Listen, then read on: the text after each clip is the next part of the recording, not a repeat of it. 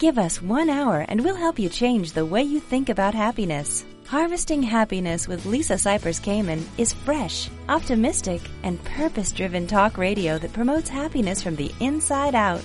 Each week, Lisa spotlights trendsetters and change agents who offer sound emotional fitness tips for improving mental muscle tone and greater well being. Guest experts include a diverse and proactive collection of the greatest thinkers and doers who are devoting their lives to creating a better world in which to live. Your host, Lisa Cypers Kamen, is a widely recognized applied positive psychology coach, author, documentary filmmaker, and lecturer specializing in the fields of sustainable happiness, mindfulness, and positive lifestyle management. Let's get to it. Here's Lisa. Good morning, good afternoon, and good evening wherever you are. Welcome to Harvesting Happiness Talk Radio, broadcasting consciously prepared brain food from the beaches of Malibu, California. Each week we explore the very serious business of happiness, sustainable well-being, and human flourishing. We are not talking about that annoying yellow smiley face. No, no, no. We are talking about something much deeper and critical to the success of humanity. Authentic happiness is not selfish, egotistical, or narcissistic. In fact, it is essential in order for humankind to thrive. Sustainable happiness is important because it not only elevates our own well-being locally, but also contributes to collective global flourishing. The achievement of a happy life is not only positively good for us, it is constructively good for those around us. In short, happiness matters. Happiness comes from the heart, and this show is most definitely all about the heart.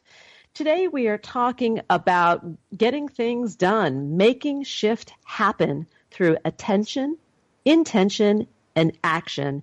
And my first guest today has written about this and more. You might know her book, Multipliers. There's a new edition of it, revised and updated, How the Best Leaders Make Everyone Smarter. Liz Wiseman is a researcher and executive advisor who teaches leaderships. Sorry, start over again. Liz Wiseman is a researcher and executive advisor who teaches leadership to executives around the world. She is the author of the New York Times bestseller Multipliers How the Best Leaders Make Everyone Smarter, The Multiplier Effect, Tapping the Genius Inside Our Schools, and Wall Street Journal bestseller Rookie Smarts Why Learning Beats Knowing in the New Game of Work. She is the CEO of the Wiseman Group, a leadership research and development firm headquartered in Silicon Valley, California. Welcome, Liz. Thanks for joining us. Oh, it's such a pleasure to be there. And I love that the happiness broadcast is out of Malibu, California. It just makes me happy thinking of you there. Yes, it is my happy place. The beach is my happy place. So I'm very grateful I get to I get to do my thing from here. Mm. Nice. Let's let's talk about the changing landscape of management and leadership. Well, I think the fundamental role of leader has has shifted, and I think it's primarily shifted because we now work in an environment where there's too much for any one person to know. There's um, you know, change is things are happening so fast that often we don't even face the same problem twice. And it means that a job of a leader isn't to have the answers. It's not to think up ideas and then get other people to do them. The job of the leader has changed and it's now about how, you know, it's not what you know. It's how effectively you can access what other people know that leaders need to become the multipliers to the intelligence of others. Um, that it's a job of the leader to get everybody thinking and and acting. And you know, it's interesting. I think what I found, because in essence, Lisa, what I do is I study intelligence and how well leaders use the intelligence of people around them. And I think I could sum up a lot of what I found is that um, the way to people's hearts, because I know this show is all about heart, the way to people's hearts is through their minds. Like we want to be smart and we want to be used, and the best leaders really use the intelligence of others. Yeah. They're, they're not micromanaging. They're not holding on to the control of the reins. That yes, they're overseeing them, but they're not holding on control. Right, they're directing the efforts of others, and it's not like hippie leadership, which is like, hey, you know, just come in, do what you want, you know, think, be free, you know. It, it's not this sort of hippie, naked kind of form of leadership. It's it's directing the capabilities of others. But you know, it's interesting. I found that we are not only at our best around these kind of leaders, we're really at are at our most um, joyful around these leaders. People say working for these um, what I call diminishing leaders, leaders who tend to do all the thinking for the team, and other people tend to shrink around them. They hold back, they play it safe, they give a fraction of their capability. I found it was less than half of their intelligence. Is people describe working for diminishing leaders as frustrating and exhausting, but working for these these leaders that I call multipliers, these leaders that just bring out the very best in us they describe it as, and I think this is important, and it's really important to, I think what you, you define as authentic happiness, is people describe working for them as a little bit exhausting, but totally exhilarating. Yeah. And I actually think it's this combination of really, really hard work that's actually um, joyful and exhilarating. It's like a great workout where you're tired, but you feel totally energized. Yeah. Like spent, I, like well spent at the at the end of the day, you know? Yeah. Yeah, and I think we want to be spent. Um you know, people don't necessarily want to be used. I don't think anyone wants to be used. Like kind of sort of used up and, and, and tossed aside, which is how so much of our workplace uses people. But people want to be utilized, like deeply, deeply utilized. Um, like, can I, hey, like, take me out and drive me? Like, you know, put a lot of miles on this car. Um, I have a lot to contribute and I want to contribute. And I find that when people aren't being used at their fullest, that they, you know, this is where we get burnout. This is where we, you know, get resignation. Not, not like I resigned my job, but more like I resigned myself to to sort of a, a a life situation where I, I I'm holding back you've learned a lot since multipliers came out in 2010 and now there is a, a new edition of it.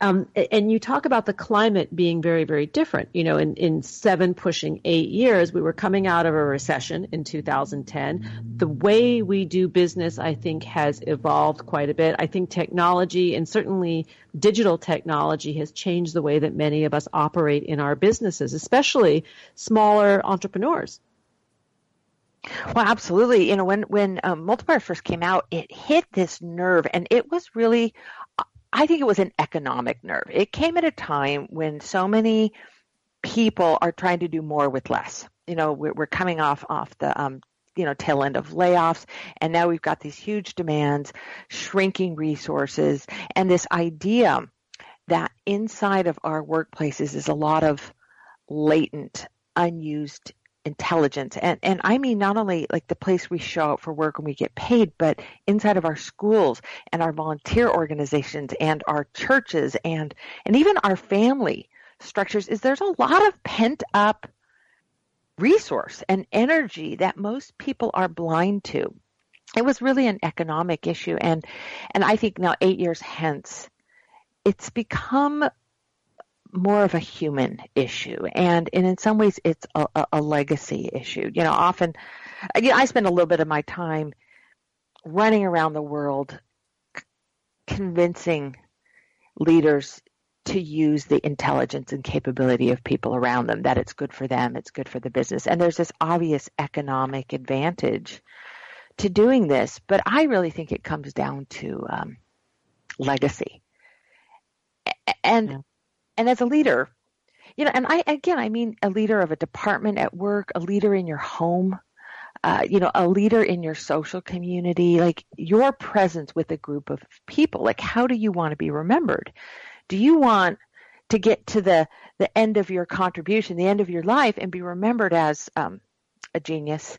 You know, someone who had great ideas, uh, brought the ideas, brought the energy, solved the problems, or or do you want to be remembered as a genius maker? Yeah. The kind of person around whom other people were at their best, around whom other people were brilliant and other people grew. And I think this is really touches upon when we talk about happiness or one's happiness factor.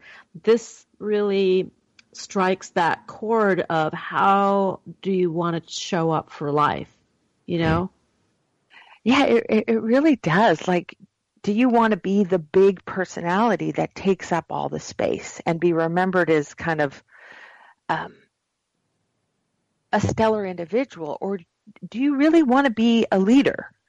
And and I actually find there's far more happiness in being the kind of person and the kind of leader around whom other people step up and contribute. Um, that it not only creates a, a, joyful situation for the people around you. I can tell you this: people hate working for diminishers. Like it doesn't take you know a researcher to to know that. But I like people hate this. They say like I mean I can't even. I'd have to use swear words to describe how people feel about these bosses. I mean I literally get people coming to me like almost like wanting a hitman service. Like it usually starts with, "Hey Liz, could you maybe anonymously send your book to my boss?"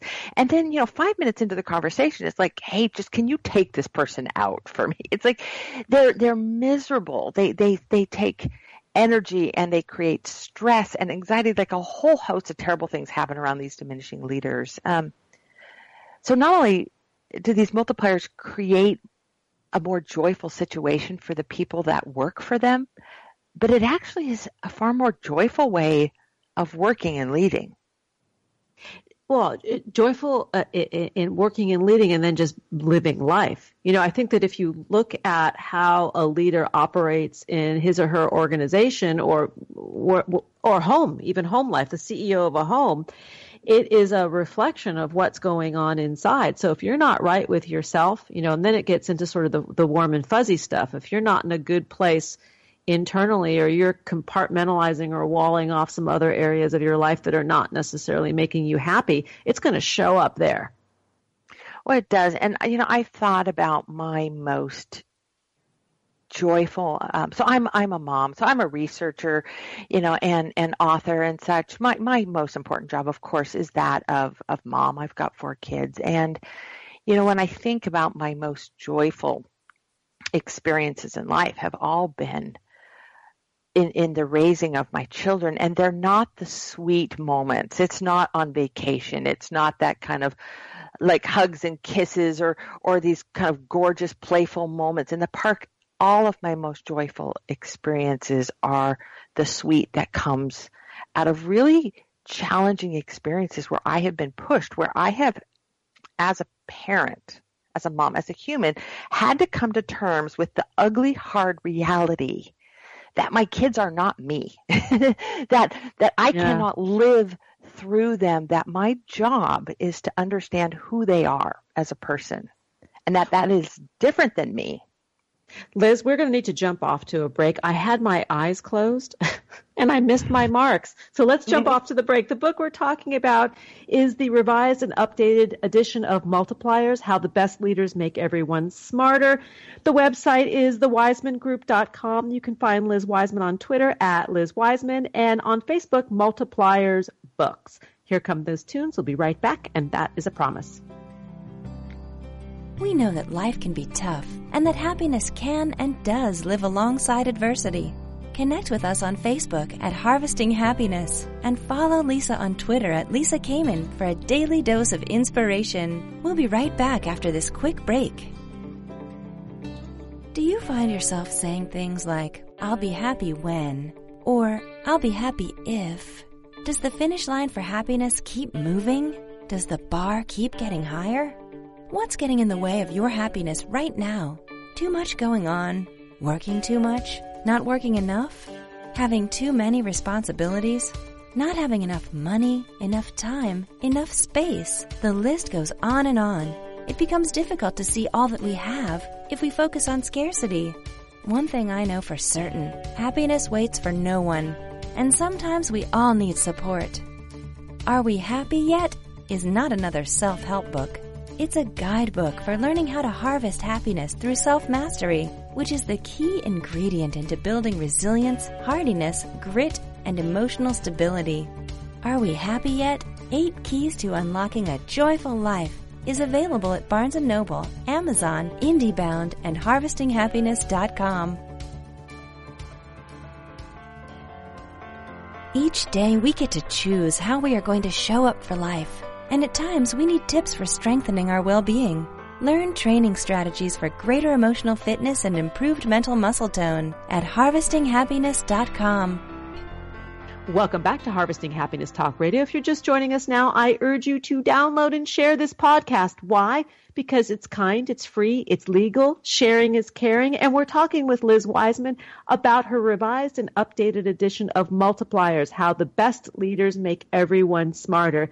And Liz, we were booted to the break together because my eyes were closed as you were talking about being a mom and being a mom of four kids. I'm a mom of two kids, and I so got what you were saying about like the, the, the, the best, most important moments come from that role.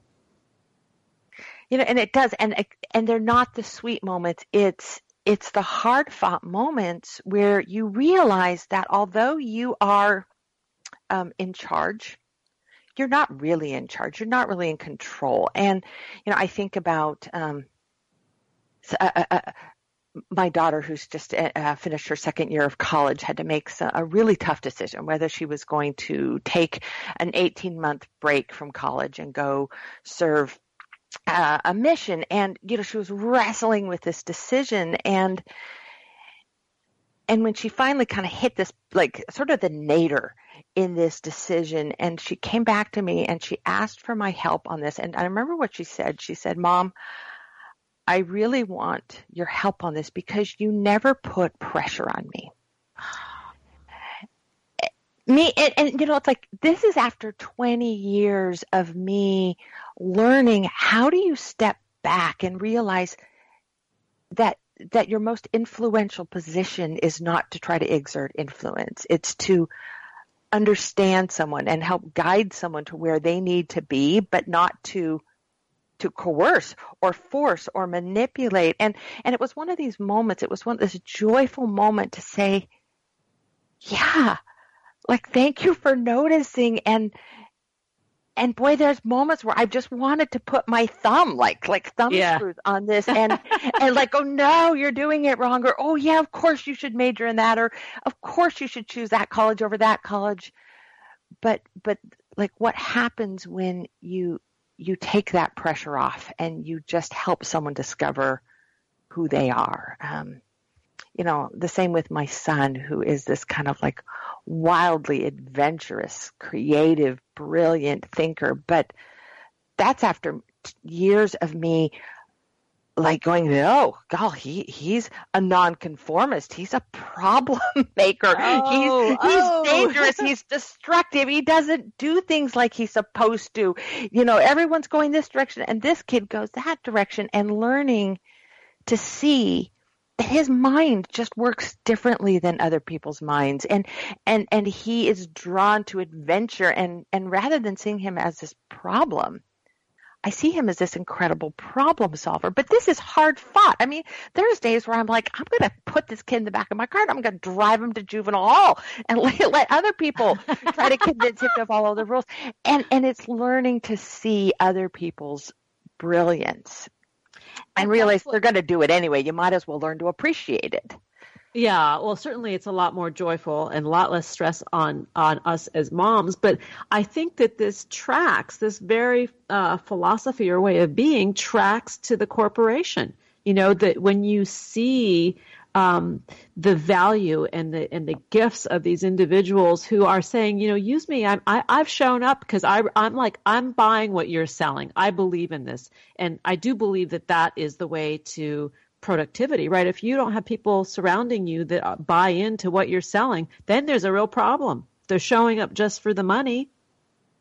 Right. And you realize as a boss that your job isn't to do the thinking. Your job is to move work and problems and challenges to other people and get it to stay there. Your job is to, to invite other people to step up and do the thinking and and when you realize like I, I came as as leader like I, I spent years I got thrown into management really really early so I got thrown in when I had no idea what I was doing and you know made a lot of mistakes but I spent years trying to get my employees to be like me. You know like if I could just get more of me you know arms and legs hands extensions like okay how do I how do I replicate my thinking and my capability in others? And you get to a point like where you realize that that that's it's not possible and it's not it's not um it's not even healthy. It doesn't solve the problem. And you reverse your logic and you start to look at your employees and rather than how do I get them to do it this way or the right way or to do it like me,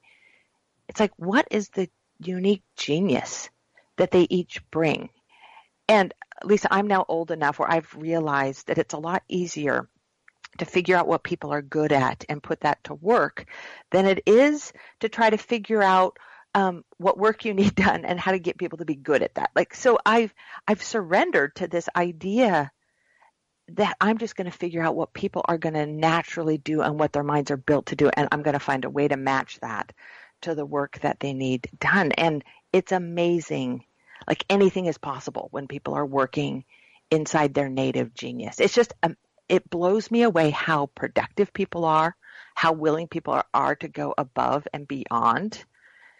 And, and, do things that they weren't even asked to do. Um, it's it's kind of a beautiful way of working. I, I'm sold on this idea. I, I, I am too. And you know, as as you talk, and I'm feeling the enthusiasm, you know, with which you speak and convey the message. I'm thinking, okay, this woman is a crusader slash cheerleader for intellectual and social capital. I mean, that's how I describe you. That's it. That's how I, my label for you. And it is brilliant. I mean, that is a gift. Well, it, you know, I really, really believe that there is wasted intellect. And, you know, when you look at the problems we have, and they seem insurmountable at times, sometimes they feel intractable, I just have to believe that we have the intelligence needed on this planet or in a particular community or in a school. Like we have the intelligence we need to solve those problems. What we need is we need community leaders and business leaders who can get access to it. Um, I, I think we're smart enough to solve our problems. Have you sent copies to the White House? I'm really serious. Dear Mr. President, I have a yeah. thought. I have a thought. Like we're we're not idiots. Yeah. And, and, and you know what is sad is I think there are, and you know, I think this observation holds true regardless of where you are on the political spectrum. We as a people, and I throw myself into this, um, we as a people are, are currently operating under the assumption is that we are all idiots or that everyone else is an idiot but me. But you think about just look at any Facebook feed, look at a comment stream on a post, and look at the assumption that seems to underline so much of the, the, the, the vitriol or even just the, the snarky or funny comments is we're operating uh, under the assumption that, you know what, I'm surrounded by idiots. Yeah. And, and, and it's and pretty not. easy to get, we are not. We are not we cannot be and and yeah there are some things that look idiotic and there are some things that we are doing some of our behavior is idiotic but we are intelligent like we're intelligent people like our country is built on intelligent decisions and i think we need to recognize that that our neighbors and our neighbors who see things differently than us are actually smart thoughtful human beings. And if we can get ourselves in a room and we can talk and maybe even lighten up a little bit and not take ourselves so seriously and be so worried about being offended, that we could probably talk our way through some of these problems, don't you think? I I do. I mean, I think that the talking is is the key, but it's hard to talk when you know we've got folks that um, don't think it will do anything. And I, I I'm willing to die trying. You know, I will talk and talk and talk right. and talk and talk, and I think yeah. you will too. well, and you know, it's one of the things I learned studying the best leaders is that they are listening not to not with this like active listening, not to placate people, appease people. They're listening to learn. Like what can the people around me teach me? And I think that's the kind of leadership we need at work.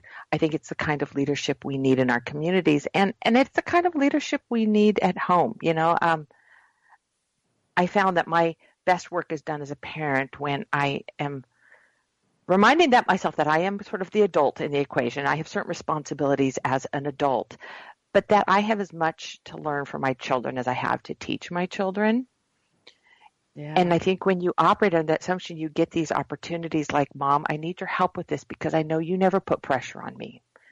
Meaning you're willing to sit and listen and learn with me and and and empathize with me and even mourn with me as I go through these challenges rather than just, well, let me tell you what to do. And there it is, right? I mean, I think that's that's the experience that we all want so Liz, at the back of the book, I want to make sure we, we, we cover this before we end the segment. At the back of the book, um, in Appendix E, there are a bunch of tools that you provide. It's really a giveaway of a part of the core training of, of multiplier leadership. Talk a little bit about what's there and other areas that are new in the book. Yeah, you know, uh, I should probably start with why I did this new edition. The publisher wanted me to wait to the 10 year anniversary, but I said, you know what? We are learning so much about how to lead this way, and I want to put it in the book so people can have access to it now. In Appendix E, uh, which coincidentally stands for experiments, is I have put all the stuff that we cover in our workshop, little experiments in leadership, little things you can do to help you be a better leader at work, um, in your communities, and even in your homes. All of that is in there. And then I, I added two new chapters to the book that deal with the two biggest issues people have. One is this realization that most of the diminishing that's happening at work and outside of work, most of it is not coming from these tyrannical, narcissistic, sort of crazy headed diminishers. Like, we, we hate working with these people. But most of the diminishing is coming from will, really well-intended leaders, what I call the accidental diminisher. And uh, I did some additional research on this. There's a, a chapter in there on about how we end up shutting down smart, capable people despite having really, really good intentions. If you are also a parent, you're going to want to read that chapter because it's really easy to end up diminishing our children out of love. Um, and then there's a chapter in there for for the thousands and thousands and thousands of people who have contacted me and said, I I really want to be a good leader, but I am stuck working for a diminisher. What do I do? And there's a chapter I did a whole new research project on what are the most and least effective ways for dealing with diminishers and how do we end up raising sort of our game.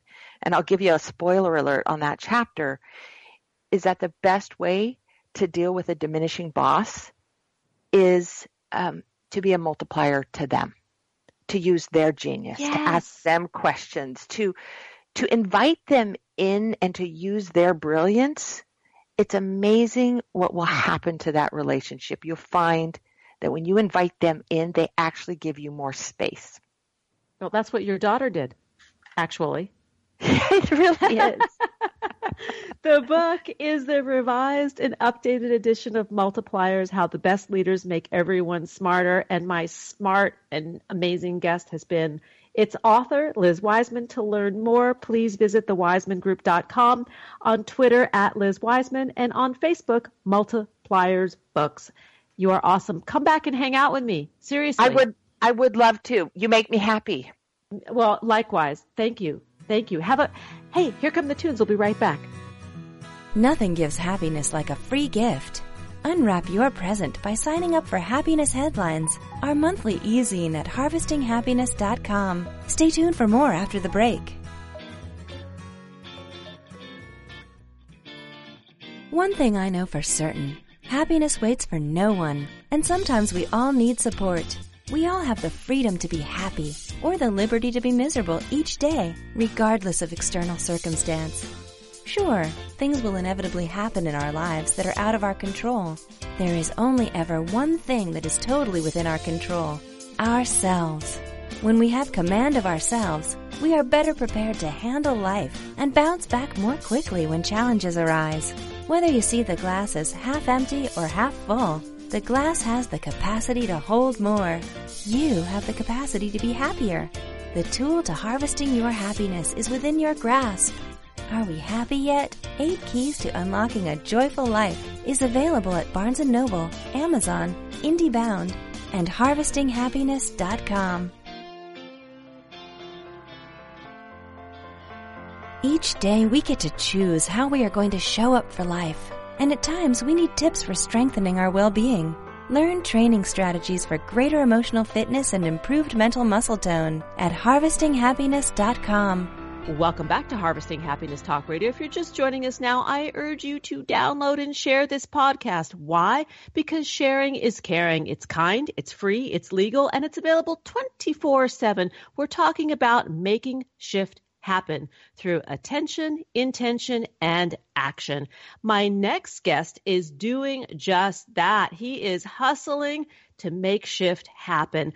I'd like to welcome Jay Papasan as the co-author of the book, The One Thing, the surprisingly simple truth behind extraordinary results. Jay Papasan is the co-author of The One Thing, the surprisingly simple truth behind extraordinary results. He's also a co-owner of a top producing Austin-based real estate sales business, the Papasan Property Group, and also a partner in the private equity firm Keller Capital. Welcome, Jay. Thanks for joining us. Thank you so much for having me. I'm pleased to be here. Oh, well, this this is great because I love sharing with people ways to get shift done. I love that. That's almost a bumper sticker, right? Almost. Shift happens. shift happens. T- talk a little bit about the one thing and why you wrote the book and how it is helping others to do just that. Sure. The book came out um, about four years ago, and um, we're really privileged. We just passed the million copies sold milestone. It's a uh, I, I, we didn't we wanted that to happen but didn't expect it. So the book is really about helping people in a simple, practical way identify their top priority and then do it. And I think today's world, with all the things that we can do and all the distractions calling for our attention, I think we just got lucky a little bit with the timing and presented a solution for people really struggling in a busy world. So that's the big idea is how do we figure out our top priority? And the book came about just essentially Gary and I have been writing partners for over 12 years. He wrote an essay called The Power of One for a course. And I've been in publishing for 20 years. And I was like, this is a book, and it's not just a book.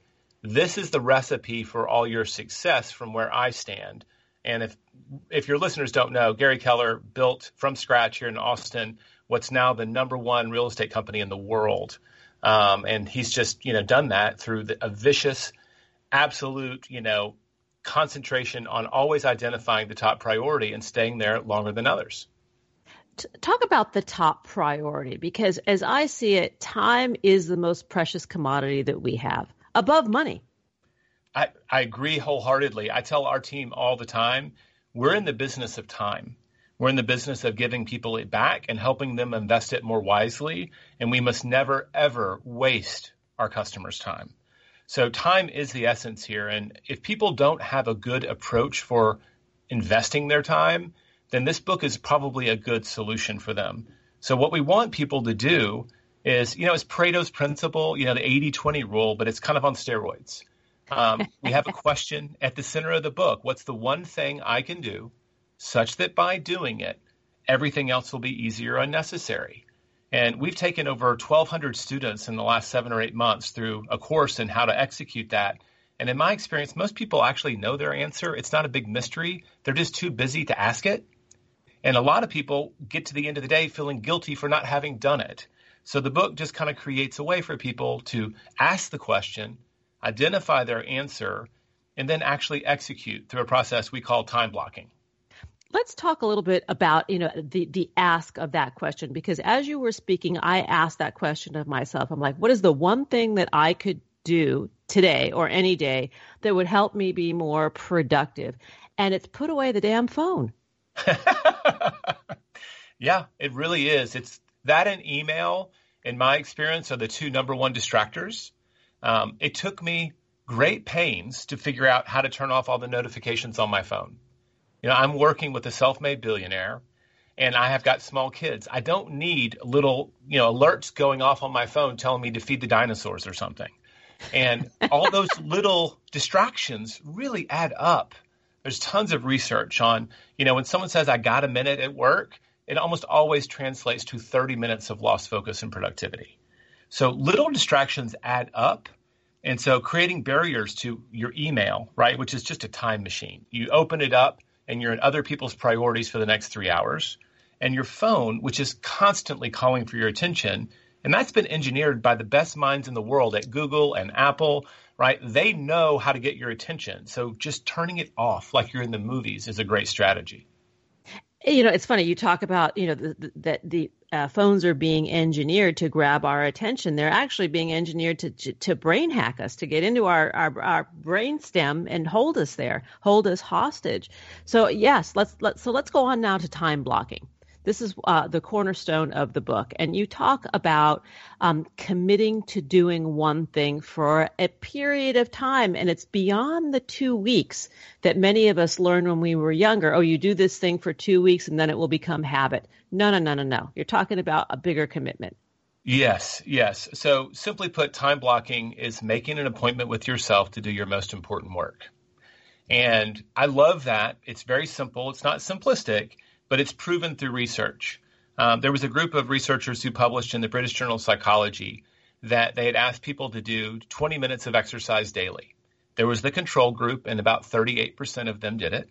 There was a group called the motivation group, and they were given a pamphlet on, you know, exercising for 20 minutes will help your heart, et cetera, et cetera. And about 35% of them did it. So essentially, the same results for both groups. The other group was asked to make a written intentional statement saying, on these days, at this time, at this place, I'll exercise. So essentially, you add up those elements, it's a calendar invite. When and where am I going to do this? And the simple act of navigating their time and making a plan for doing it made them 91% likely to do it. So it's nearly three times the effectiveness of that simple step of calendaring your commitment. And then we want people to do it for 66 days not two weeks, not 21 days or 30 days, which is what all the books say, though there was no hard research we could find to back it up. But we did talk to some researchers at the College of London and, and the New College of London, and they had gotten people to take on new habits and followed them for a year asking two questions Did you do it? And how hard was it? And they found on average that after 66 days, it got as easy as it was going to get. And that's when they declared the average amount of time for habit formation. So most people, when they're trying to do something new to make shift happen in their life, they let off the gas too early or they start something new too early. You need to stick with it longer than most people think. Let's talk a little bit about that because oftentimes we'll we'll embark on a project and then we do peter out. We run out of gas and you know from everything that I've seen, read and done in my life and the clients that I work with, I find that we all quit too soon. Well, I mean, that's there's like a million internet memes about that. You know, people stopping just short of success. Um, it's something that you know I know that my parents pushed hard for me. I think that some of the mechanisms that people can do, like giving 66 days, gives someone a target. You know, we have a free calendar that people can like start crossing off the days. It came from actually a Seinfeld story where he someone asked him how to become a comedian, and he just said, write a joke every day, and then start Xing off every day in your calendar that you write a joke. And pretty soon you'll have a streak, and it won't be about writing a joke, it'll be about keeping the streak going. And so we leverage that simple mechanism to help people get to 66 days. And the only thing I'll throw out there 66 days is great to latch on. And the wisdom there, it's longer than you think, but it's also an average. So a lot of times I'll joke and say, like, what's the average temperature in America today? And the audience will just kind of like, what? You know, like somebody will try to get on their Google to find it. But it doesn't matter. It doesn't matter because I had the dress for Austin and you had the dress for LA today, right? So averages are informative, but they don't apply to us and the unique shift we're trying to implement in our life. And so for a busy working mom who's holding down a job, who's got to pick up the kids from school or handle the daycare. Like there's a lot going on. So taking on a big shift in your behavior, tracking it in a, some simple way so that you know you've got a target and then paying attention. Does this really feel like it's automatic now? And the beautiful thing is when you make something automatic, you then can do the next thing and add and make it additive. Like you can do the one thing for longer or go on to the next habit that will really increase your happiness in your life. You know, it, it's it's funny that you say this about that that that next thing and sort of stretching it so you step into um, going a little bit further and deeper into the next thing. One of the things that I notice about change is the worry about doing it right or um, how you're doing it. Talk a little bit about that, about stopping the worry. Um, you know what? I had a, a good friend was on a panel, and everybody was asking him questions about how do you get all your business? How do you do this? How do you how how how how? And he just said it as clearly as I can imagine it. It doesn't matter so much what you do or how you do it; it's that you do. And there's so much wisdom in simple victories. There's a guy named B.J. Fogg. Um, he's a behavioral scientist at Stanford University, and he got 10,000 people to floss their teeth with this simple formula. After I brush my teeth, established habit, I will floss one tooth. One. And you're like, what? and That's great. He's like, he's like, I wanted people to have victory. First off, if they, you know, go to the trouble of getting out the floss, really high chance that they will finish the job. But if not, that simple little victory, they get to line it up. It's like Seinfeld. They're lining up their X's. They're feeling momentum and they get to build on that. And that's a really powerful thing. A sense of accomplishment, no matter how small, is what we would tell our kids, but yeah. we often don't take our own advice. It's true. And, you know, we're really talking about the ROI, right? And, and we're going to oh. go to a break. And when we come back, let's talk more about the ROI of change, really. Absolutely. Um, to learn more about the book and Jay's work, please visit www.the1, and that's one the number, the1thing.com. You can connect with Jay on Twitter at Jay Papasan, and on Facebook you can find him at Jay Papasan, and he is using the hashtag the one thing. Here come the tunes. We'll be right back, and that is a promise. Who says money can't buy happiness? Check out Lisa's new book, Are We Happy Yet? Eight Keys to Unlocking a Joyful Life, and other fun, fashionable, and inspiring items at Shop Happy at HarvestingHappiness.com. We'll be right back after this quick break. Do you find yourself saying things like, I'll be happy when, or I'll be happy if? Does the finish line for happiness keep moving? Does the bar keep getting higher? What's getting in the way of your happiness right now? Too much going on? Working too much? Not working enough? Having too many responsibilities? Not having enough money, enough time, enough space? The list goes on and on. It becomes difficult to see all that we have if we focus on scarcity. One thing I know for certain, happiness waits for no one. And sometimes we all need support. Are We Happy Yet? is not another self-help book. It's a guidebook for learning how to harvest happiness through self-mastery, which is the key ingredient into building resilience, hardiness, grit, and emotional stability. Are we happy yet? Eight Keys to Unlocking a Joyful Life is available at Barnes & Noble, Amazon, IndieBound, and HarvestingHappiness.com. Each day we get to choose how we are going to show up for life. And at times, we need tips for strengthening our well-being. Learn training strategies for greater emotional fitness and improved mental muscle tone at harvestinghappiness.com. Welcome back to Harvesting Happiness Talk Radio. We're continuing the conversation with Jay Papasan, the co-author of The One thing, the surprisingly simple truth behind extraordinary results. Jay, prior to the break, we began chatting about the ROI of change. I mean, you've got to invest something in order to get something. And you mentioned uh, uh, about um, the Stanford doctor's research or invitation to his research group to floss just one tooth. Right. and it, it's about the, the small victories that add up over time you know, I think there's this, you know, statement that I can't remember who said it. You know, people overestimate the impact of technology in the short term and underestimate the long term. And I would just flip that a little bit. I think people consistently overestimate how much they can accomplish in the next five months and underestimate how much they can accomplish in the next five years. And adding up little victories, so that one tooth, that one tooth that becomes a habit, that you know the flossing is a great example. There's a lot of research that shows, short of like stopping taking harmful drugs or smoking, it's one of the most healthful things that you can do that could add as many as six years to your life. That simple wow. act of flossing your teeth. So we actually have a little section. It's my daughter's favorite, where we describe what we call is lining up your dominoes, because we've all done that, right? You knock over one domino and a whole bunch fall down. And we found some really fun research that suggests that well, it didn't suggest it. It proved that a two inch domino can knock over a three inch domino, and a three inch domino can knock over a four and a half inch domino. So not only can it do many things, it can do more, progressively more. And so when you build on those little dominoes, that two inch dominoes, and you grow at that rate that physics have proven to do, by the 18th domino, you can knock over one as tall as the Leaning Tower. By the 23rd, as tall as the Eiffel Tower. By the 31st, it would be 3,000 feet above Everest and then by the 57th, they could reach all the way to the moon. And it would just be the simple process of lining up those dominoes and making progressive steps forward. And I think that's the real secret of success is people want it to happen fast. But if you just dig in, do the thing that's most important day in and day after, you're going to get results. I mean, it's the tortoise and the hare over and over again. That classic just keeps coming back. Yeah. And I think the the list making is really important. You, you you talk about setting the reminders, which I'm a big fan of because it pops up and I know that I've got to do this or be there.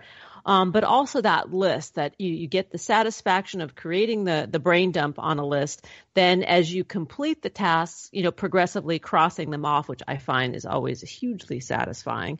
and you know, and then I have to start over again. But at least I have this sense of accomplishment that I'm getting through those items. That's so true for especially for knowledge workers. You know, you go to work, you you work yourself up into a lather, and it's really hard to quantify what you actually got done. You know, inbox zero. What does that matter? Because tomorrow it's going to be full again. Yeah. So um, I, we actually did a slight variation on the to do list. We call it a success list.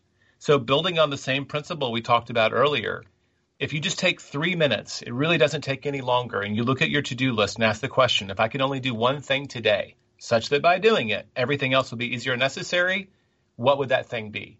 Almost everyone knows pretty much what that answer should be. Well, that becomes your number one on your new list. And then you follow that process. Well, if I could get two things done, what would be number two? If I could get three things, right? And usually people go from a lot of things that they could do to a few things in the order of priority that they should do. And then mm-hmm. I always say is start with number one, folks. Just start with number one and see how your days don't change. Many years ago, we interviewed um, the author of the a book about the uh, Pomodoro. You know, the tomato timer. Oh yeah, and, the twenty minute intervals. Yes, uh, and I find that this is another tool that works really well because you would be surprised, our listeners would be surprised how much you can get done in 20 minutes if you clock it. And it's sustainable. Like you can really focus hard for a good 20, 25 minutes. Take five minutes to walk around the office or check your email, and then you can go back down for another round. So it's kind of a sprint, like a series of sprints, and it works really effectively. There's a lot of research. So I love the Pomodoro um, in the sense that I know what my next task is and it's really important. And I essentially do that for things like email. I give myself a 30 minute run in the morning, a 30 minute run at noon, and a 30 minute run at the end of the day because I know if I give it more time, it'll take more time. But if I say I've only got 30 minutes and I've got my little countdown timer going on my computer, it's like a race. And. I get incredibly efficient. It's like the day before vacation when just you get really focused and get a lot of shift done. Yep. Uh, you know, it's it's funny when the timer is on, we do step up our pace. You know, we we rise to the occasion, which I think is the point of how change happens. You know, um, it's not enough to set the goal. It's about actually actioning the goal. It's about doing something different, not just thinking about it. I, I agree with that completely. I would just add one extra fun layer for a lot of us. If we ever can stop and ask the question, why? why is this important for me and my family? A lot of times when people connect a future outcome to what they're doing, that daily grind, it gives them a lot more satisfaction for knocking those things out. Hey, I'm building my own business, or I'm working for that promotion, or I'm earning money so that we can take that vacation, or whatever it is that's your motivation. Sometimes connecting those dots gives people even more focus and it's even more satisfying. They can connect the dots between why they're doing it every single day. the why is hugely important you know to, to, to know why you're doing what you're doing and if you don't have a good why then maybe that's part of the agenda here you know to figure out what you know what that big motivator is that that gets you up in the morning and and makes what you do worth doing. Yeah it, it's challenging for some people when you ask them so what is your one thing? Right? What is it? Why why were you put on this earth? What do you think your calling is? And I think people maybe put too much effort into like getting it so dialed in they could tattoo it on their arm tomorrow. Um, I usually tell people, you know what? If you really love working with people, or you really love working with kids, or you really work, love working with spreadsheets, pick a direction that you already know you have some passion for and start exploring. And usually the clarity comes in the journey it's not like you can just go sit in your closet on your yoga mat and do some alms and it just comes to you. That that doesn't actually happen in real life. That only happens in the movies. But pursuing something is often allows you to eliminate it or pursue it further and really discover what your passions are. And that often leads to that that why statement. Why am I here? What's my one thing? And when people connect the dots, man, they're unstoppable. Yeah, I, I, I agree with you. And and the you know asking that question and then actioning it. It's going to me. It's it always goes back to the action. So from the why becomes the how, and then from the how becomes the do. Yes, and then you get the feedback loop of your results. Did this advance the cause? Did I enjoy doing it? Does my family enjoy me doing it? Right? You get that feedback loop and that often creates the tailwind for you. You know, it's like you're on a diet and nothing's happening and you're sure you're gaining weight even though you feel miserable every time you sit down to eat. And then like 3 weeks later, someone says, "Wow, you've lost weight."